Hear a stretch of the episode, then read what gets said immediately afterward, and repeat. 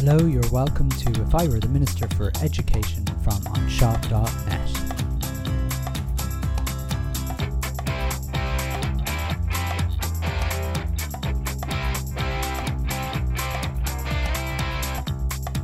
To school, the good, the bad, and the flat out busy. Well, we got there and we got back to school. Uh, you're very welcome to uh, this Friday evening episode after the first full week back to school. This is Simon Lewis. Um, well, we mightn't have got the guidelines to open schools until the very last minute, and when they finally came, they were so incomplete that we basically did what we thought was right and hoped for the best we didn't even get any extra supports for children, particularly those with special education needs. And then we were absolutely slagged off in the media for not giving same children enough support. Um, we had to listen to our leaders saying that because of super-sized classes, some schools wouldn't be able to take in all of their classes. And then we squeezed everyone into our undersized classrooms with no hope of social distancing. Um, we even watched secondary schools receive extra supervision for yard, and we just simply sucked it up uh, sucked that back up, and we simply because we simply didn't need a break. We got such little in the way of advice uh, that half the classrooms in the country bought perspex screens because the school up the road did the same uh, before we realised there wasn't any benefit to them whatsoever. And we even spent hours asking our representative bodies and the Department of Education to clarify anything from whether we should wear face coverings to whether children would wear uniforms. We all worked 16 hour days for the months of July and August while representative bodies told us to make sure you take a break and look after yourselves. And we listened to Norma Foley go on and on and on about significant funding that she acquired for schools before disappearing somewhere for a few weeks. And we waited and waited for our union to react to the roadmap, which they duly did by closing their offices down for two weeks after it. And then to top it all off, we were told that if schools closed because of an outbreak, it was probably not the fault of the school. Probably. And yet, you know what? We did it. We did it, and we opened the schools despite them all. So, do you know what? Well done, us. Well done, us. We're probably absolute Egypts, every single one of us, for doing what we did, but we did it. And I don't know whether we should be proud of ourselves or whether we all deserve a collective kick up the backside. I'm actually too tired to even know or to even care. However, in this episode, I'm going to try and celebrate this first week back to school and the almost unanimous sigh of relief, which I suppose in some cases may have been the sound of a car pulling off after throwing your children out of the car, I guess. Or maybe it was a sigh of relief heard probably from a Fianna Fáil camp somewhere that they'd gotten away with it, basically. Or maybe more accurately, the sigh of relief of school leaders everywhere that all the weeks of line painting, partition building, hot water pumping, traffic planning, sign making, risk assessing, policy writing, health and safety checking, LWR begging, classroom laying outs, Garda vetting, cleaner hunting, Friday evening circular reading, and all the times where we woke up in the middle of the night in a sweat, remembering something else we had to be doing. It had finally come down to this and it was the happy faces of the pupils skipping into the building. And it would take a very, very hard heart not to see that and think that wasn't worth it because it was absolutely worth all of it. So you might be now thinking, what have I done with the real Simon being all sentimental and soppy? But don't worry, I still think it's all going to end in tears, to be honest.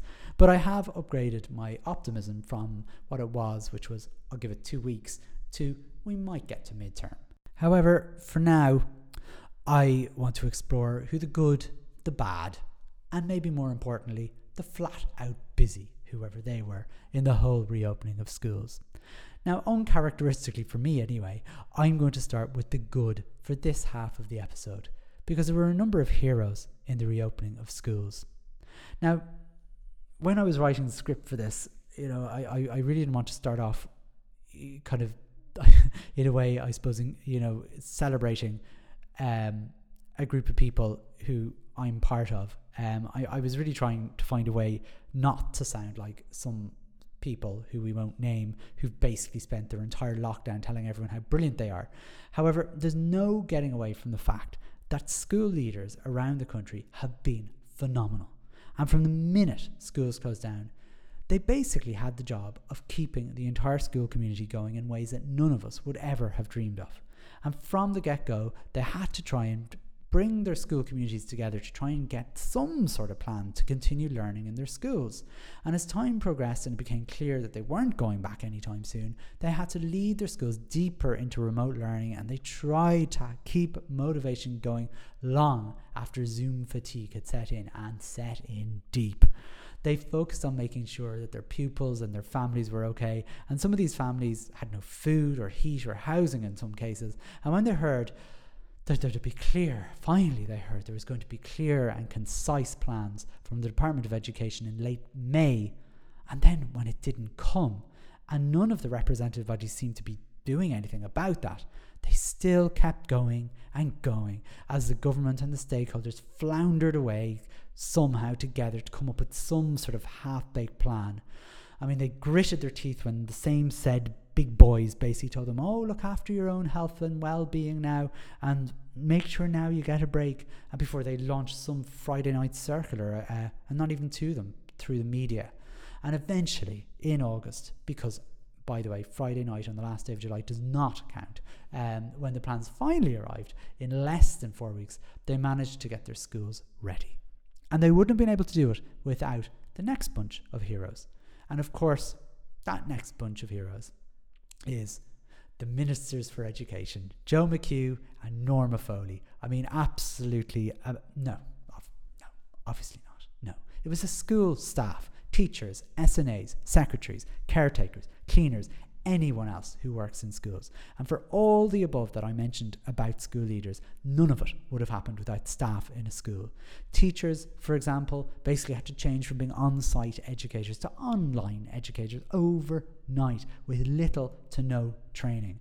They recorded thousands of hours of video lessons over months. They checked into their pupils on Zoom a few days a week just to make sure that they were okay. They planned lessons that were flexible enough for most households, and in cases, some cases, they physically posted worksheets out to families that didn't have printers, who for food to families that didn't have food, their own children's toys and games to families who didn't have their own toys and games, and they even sneaked a few goodies into their weekly Tesco shopping bags and posted them out to their pupils' houses just to let them know that they were thinking of them.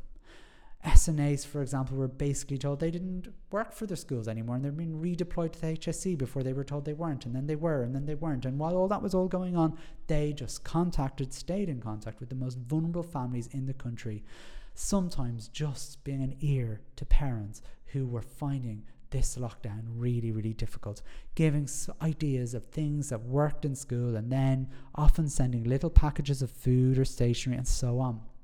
Their secretaries, cleaners, caretakers were never busier. I mean, supporting their schools with ever changing and ever developing plans, changing all the time. And when it came to actually reopening schools, these people gave up their summers to help out around the school, painting walls, mending fences, cutting grass, buying school books and stationery, organising laptops and devices, creating storage spaces, setting up isolation rooms, staff rooms, and that was before they even got to their own classrooms. They planned to make sure their classrooms were welcoming places for the pupils who would all come back in varying degrees of anxiety, and they'd be met with colourful displays, baskets full of books and stationery in bright, happy looking places and many of them sent videos to their new classes because they were new teachers to introduce themselves before they got in. And you know what? All in all, they were amazing. And I think it's important that we congratulate ourselves. I really do. We should congratulate ourselves. And it's only when I'm writing about some of the stuff that we did, knowing that I'm I'm really only scratching the surface, that I can see how difficult and exhausting this all was. As I've said, I just finished my first full week in school and I'm still thinking about the plans that we made to get almost 400 of our pupils in and out of our school grounds. Now, never mind the school building, because we've no parking spaces within, a, uh, no parking at all within one kilometre of our school, and yet we still managed to do it, and we managed to clear our site um, with, uh, you know, within 15 minutes every day. And I know that may mean nothing to you if you don't know our school, but you know, I got such a buzz when that worked. You know, I got a, I, I actually got a little bit of a buzz watching the children following these different colored painted lines that I have around the school to show them their entrance uh, to how they get in, and the entrance is that color of the line, and then when they get in, the lines in the building on the floor are the same color, and I get a little buzz because I painted those lines with, with, with my with spray paint, and I went around the school, you know, five times for the five different uh, for the five different colors uh, for the five different entrances, and do you know. I, I, I, get a little buzz seeing that, and I, I, I think back even a little further, and I remember my Friday assemblies where I did them on Zoom uh, every single week, and I'd ask the children and their families to send in photos of the things they were doing that week, and then I'd make a little slideshow and play this like you free free uh, freeware song like I, I got on free play music. It was a ukulele song.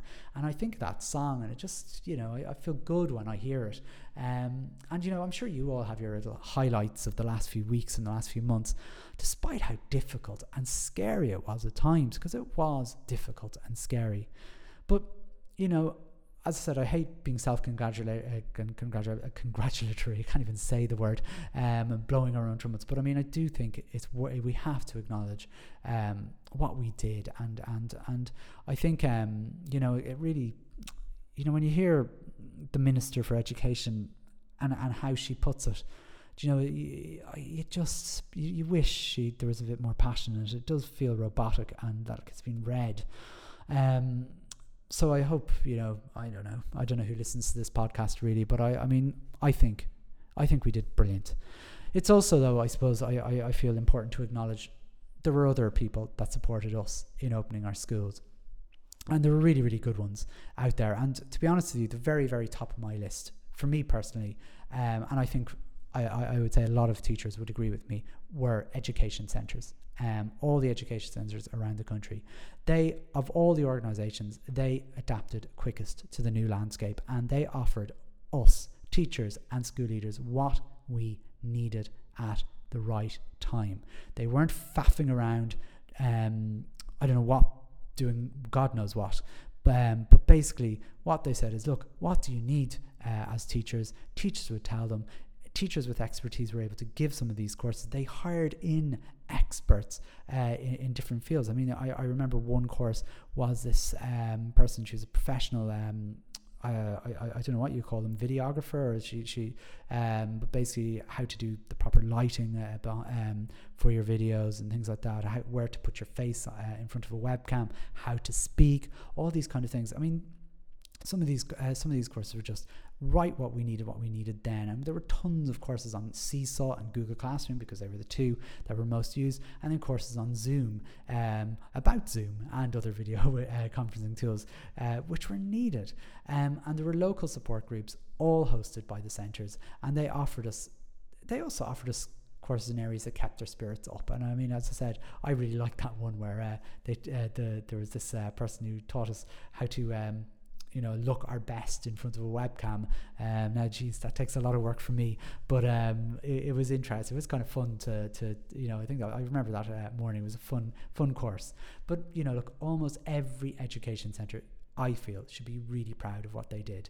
Um, and in a previous episode, I did say um, I believe the education centre should now really consider taking over the job of the PDST, and I really stand by that more than ever. Um, actually now, um, and I, might talk about that in the next uh, uh, next half of this episode. I want to mention a couple of people who may not be familiar uh, to you. Um, one is called Alan Hines, and the other is called Andy Pike. Um, they have very different roles, uh, both of them, but and they have more than having a four-letter first name beginning with A in common. Uh, you'll be glad to know. But if the names seem unfamiliar to you, often it's because people that are quite understated do the most. And Alan Hines is one such character. Um, he's, he's not just a character, he's a human being, he's a person. And he is um, the acting director of St. Senan's. Now, if you don't know what St. Senan's is, um, I'm going to be completely honest with you. I, I, I actually don't know what it is either. Uh, well, I kind of do. Um, my understanding is it's an organisation that manages a bunch of Catholic schools in a load of counties in the southwest, kind of Tipperary, Limerick, Clare, Kerry, kind of all that neck of the woods. Um, I think it's like a diocese office. Um, it's kind of like a mini CPSMA, maybe. I don't, I don't know. Um, except it covers a good few dioceses. Um, now, Alan has basically been quietly become a really important ally to schools, particularly school leaders. And while most of the representative bodies have categorically failed miserably to genuinely stand up for school leaders, Alan has been an unbelievable support. Like most of us, he's limited power in what he can do, but his constant stream of messages of support to schools and school leaders uh, in uh, in his own area uh, uh where where he uh, works, but also across the country, really kept many principals going. And I loved how he reached out beyond his scope, where he spoke to um, principal groups that may not be the main principal groups. He uh, spoke to um, different patron bodies. He spoke to me. I mean, I'm the least Catholic person you'll ever meet in the education system, uh, and and uh, and and uh, you know the thought of working in a Catholic school uh, would put the frighten the I was going to say frighten the bejesus out of me. That's a, a fairly Christian thing to say, but um, anyway, I'm just I'm not sure now if he knows that some of his messages really helped everybody in the country, not just his own um, his own network. And uh, I know some of his messages were shared out to other school leaders, and he really has to be commended for that. He organised lots of webinars for his own members, and he even extended the invitations to all of us. And it was really generous of him, and I, I really I, I really appreciate what he did. Andy Pike is um, probably a better known character, especially if you're an SNA, you definitely know who Andy Pike is. Um, he's basically the head of education in Forsa, um, the trade union for SNAs, um, school secretaries and other ancillary staff. And Andy, uh, to me, like the thing I suppose is commonly like with Alan and, and other people I mention here is it's a human voice. He was the human voice of unions in the whole reopening of schools. He fought so hard for his members, ensuring that their safety was central to any plan that went ahead. And at one stage, the entire reopening of schools was basically in his hands, in my opinion anyway. When SNAs were not guaranteed proper PPE gear, he refused to allow them. He said, lads, you're not going back to work without proper PPE gear. And within two days, he had successfully guaranteed it. Um, but not only that, you know, he, he looked after his members, he did a brilliant job of being supportive to all people in schools, not just you know uh, uh, the people he represented, even to school leaders. And he managed to really balance that line of respect for school leaders, as well as actually being able to demand these same school leaders ensured the safety of his members. And well worth. Um, I mean, I I, I found him on. Uh, I've been following him for a while on Twitter and really active there and really genuine sounding guy. I, I don't I've, I haven't spoken to him face to face, but I was really, really impressed by what he did and what I was reading about him, and uh, fair play to him. Um, now, again, as I said, I don't like uh, mentioning groups that I'm involved in and congratulating them, but during lockdown, I wasn't involved um, directly with this group because I had to step away from them. Um, and this is the National Principals Forum, who I felt spoke for principals around the country best. Um, I, I I was on the board of the IPPN at the time uh, of lockdown, uh, and before it, I joined the IPPN board uh, back in January. So um, I wasn't. Um, I had to leave the National Principals Forum as it was a potentially a conflict of interest, I suppose. Um, and I was really, really interested to see the approach. They took a very deliberate approach uh, during lockdown, which I, I thought was absolutely the right thing to do. Um, apart from supporting other school leaders, the thing that I thought was amazing from them was they were the first organization to come out with a decent plan for reopening a month, over a month before the others got their act together. And this is what I think was amazing about them. You see, the plan that was supposed to come in, I think it was two weeks after May 28th, so around June the 10th, was rubbish. I mean, it wasn't even it wasn't even a plan. It was basically told this is what we're going to. So what they did was they said, you know what? Let's ask all the principals in the country what questions they have and they put them all together into a booklet and tried to find answers to those questions. And it was actually a really, really good plan. Um, and you can still find it on their on their on their website, um, uh, principalsforum.org. And they, I mean, apart from that though, they were also able to channel the feelings of the ordinary school leaders. They asked them what they needed, how they were feeling, not what they thought they were feeling, you know, this is the difference between a group of principals on the ground uh, as opposed to principals, let's say, who may not be on the ground. And they, I guess at the same time, they had to and they should, and they were right to call out the lack of progress from the Department of Education, the INTO, and the IPPN.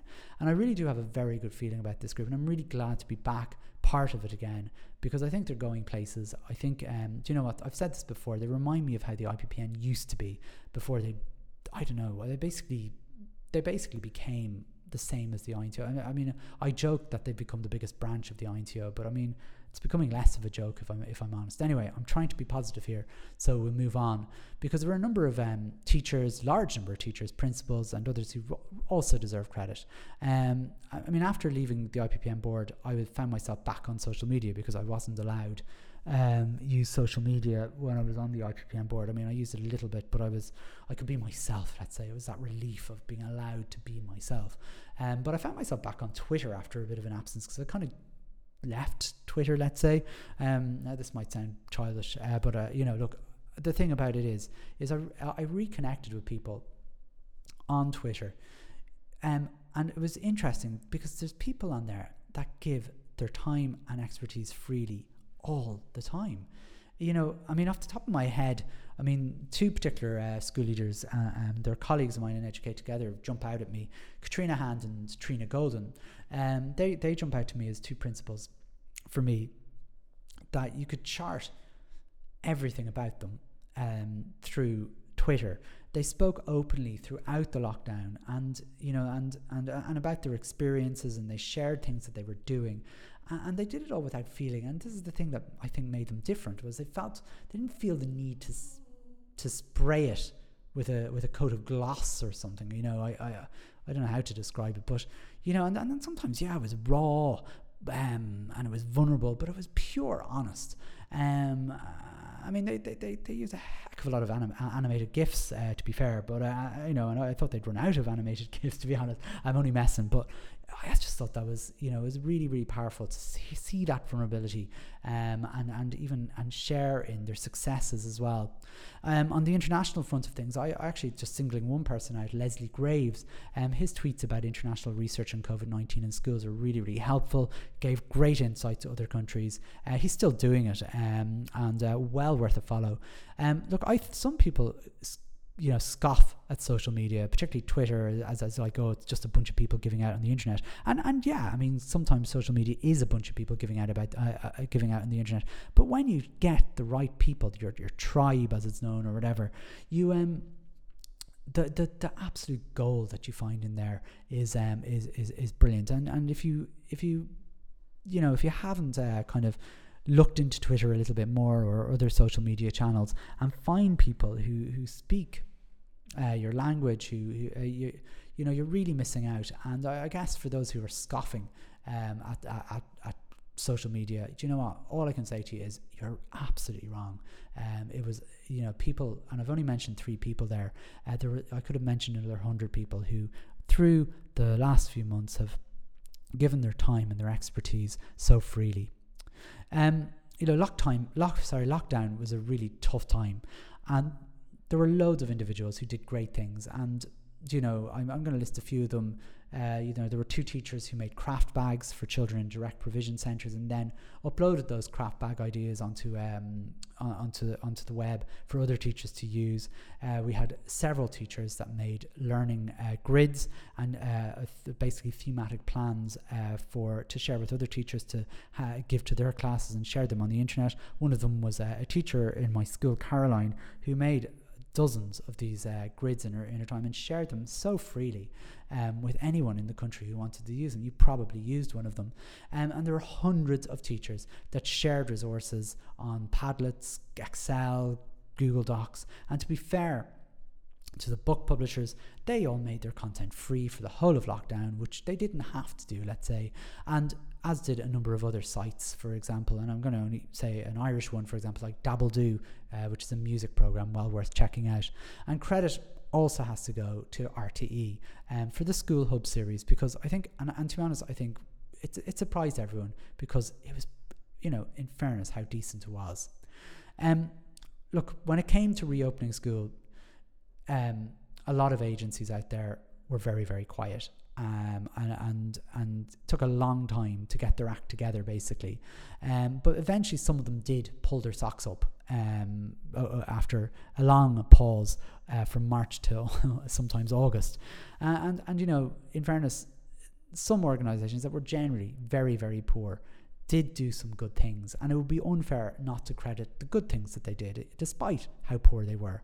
I mentioned the PDST, for example, being you know overshadowed completely by the education centres, uh, and as I said, I'll speak more about that next time. But the but in fairness, a few a couple about a week ago, the PE branch of the PDST made a really good book of COVID 19 friendly PE lessons with social distancing and all that kind of stuff. And fair play to them. You know, that's the kind of stuff teachers need. It would be wonderful if the other parts of the PDST were as good. Where is the visual arts book? Where is the, I mean, oh, look, where's the music stuff? Where's anything? NEPS, again, I thought were pretty silent um, for the for the first uh, few months of lockdown. Eventually, and I'm really really late in the game, came out with a really good set of lessons for helping teachers talk to children about returning to school. Um, there were a, a number of internet uh, bloggers, and I mean, I, I, was praising social media there uh, a few few minutes ago, and I'm going to slag it off a bit. But uh, there were there were quite a number of people giving really bad advice of how to welcome children back to school, and you know, let's make it as normal as possible. It isn't normal, um, you know, and and and I think NEPS made really good job of, of how to talk to children uh, about coming back to school, and and and you know, I mean despite their total silence up until then, um, it was good that what they produced was very good.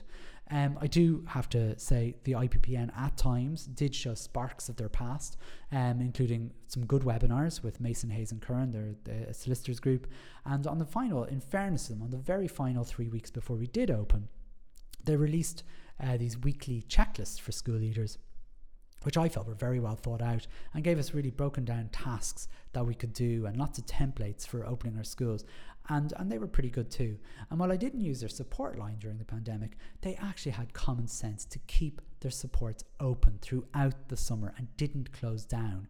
Um, you know, unlike another organization who decided to close for two weeks as soon as the plans came out. Now, I might not agree very much with the direction the IPPN are choosing to go at the moment, and I don't think you know, overall they did a very good job. Uh, you know, including some terrible blunders um, throughout throughout the time. But I mean, who doesn't make blunders? I mean, we all do. I I mean, I joined their board. Ah, that's not fair. I I, I that I, I I'm glad I I'm glad I did it. Um, but um, and and they're and they are absolutely lovely people. Um, but you know, I, they they could have done more. Um, I I, I just feel uh, I suppose I was I was involved in there and and I could see what they could have done and didn't. Um, but anyway, they did look. What they do do well is they offer really good advice to school leaders when they're in crisis. And I don't mean when the IPPN are in crisis. I mean when school leaders are in crisis. And maybe I should give a tiny bit of credit. Um, you know, I should give credit where it's due. And speaking of tiny, tiny bits of credit, I'm going to give one to, reluctantly, but I'm going to give one to the Department of Education. Um, they did get money I mean, ultimately, up until that money came, uh, I, I think everybody um, was was thinking, oh my gosh, what are we going to? do? We actually won't be able to open our schools at all. I mean, all they did get was money, and and the money they got is going to be used. I mean, t- you know, finally our schools are clean. Um, I can't say I can credit them with anything other than the fact that we now have adequate money to clean our schools, um, and that's about it. But I have to give them credit for the fact that I don't have to worry this year about my school being clean for the first time. So, as you can see, there's loads of good guys out there. Uh, there's agencies and individuals that got us back to school despite everything. And many of these people may have been unfamiliar to you, and some of them were totally unfamiliar to me until this pandemic took its toll. And I've probably, I mean, I've definitely left a load of people out here. And, and if you think I have, and, and someone I should have celebrated or some people I should have celebrated, I'd really love to hear from you because I, I mean, even as I'm recording this, I was thinking of people, oh my gosh, I didn't mention this person. And I don't want to do it off the fly. I, I, I you know, despite my humming and hawing, I do have a script that I kind of uh, to try to follow. So I don't want to be unfair to people by kind of making something up as, a, as an afterthought. But please um, come onto our Facebook page, uh. Dot, uh, it's basically facebook.com slash anseo.net and add your heroes um, to the um, comments because I think it's I think it's important we celebrate people who've helped us all the way through this pandemic. Um, look, it's rare that I ever do an episode of this podcast. It's entirely positive. Um, and uh, I, I hope you've enjoyed it because you'll be glad to know I'll be covering the opposite next week the bad and the uh, flat out busy, as I've called them, um, in, in, the next part.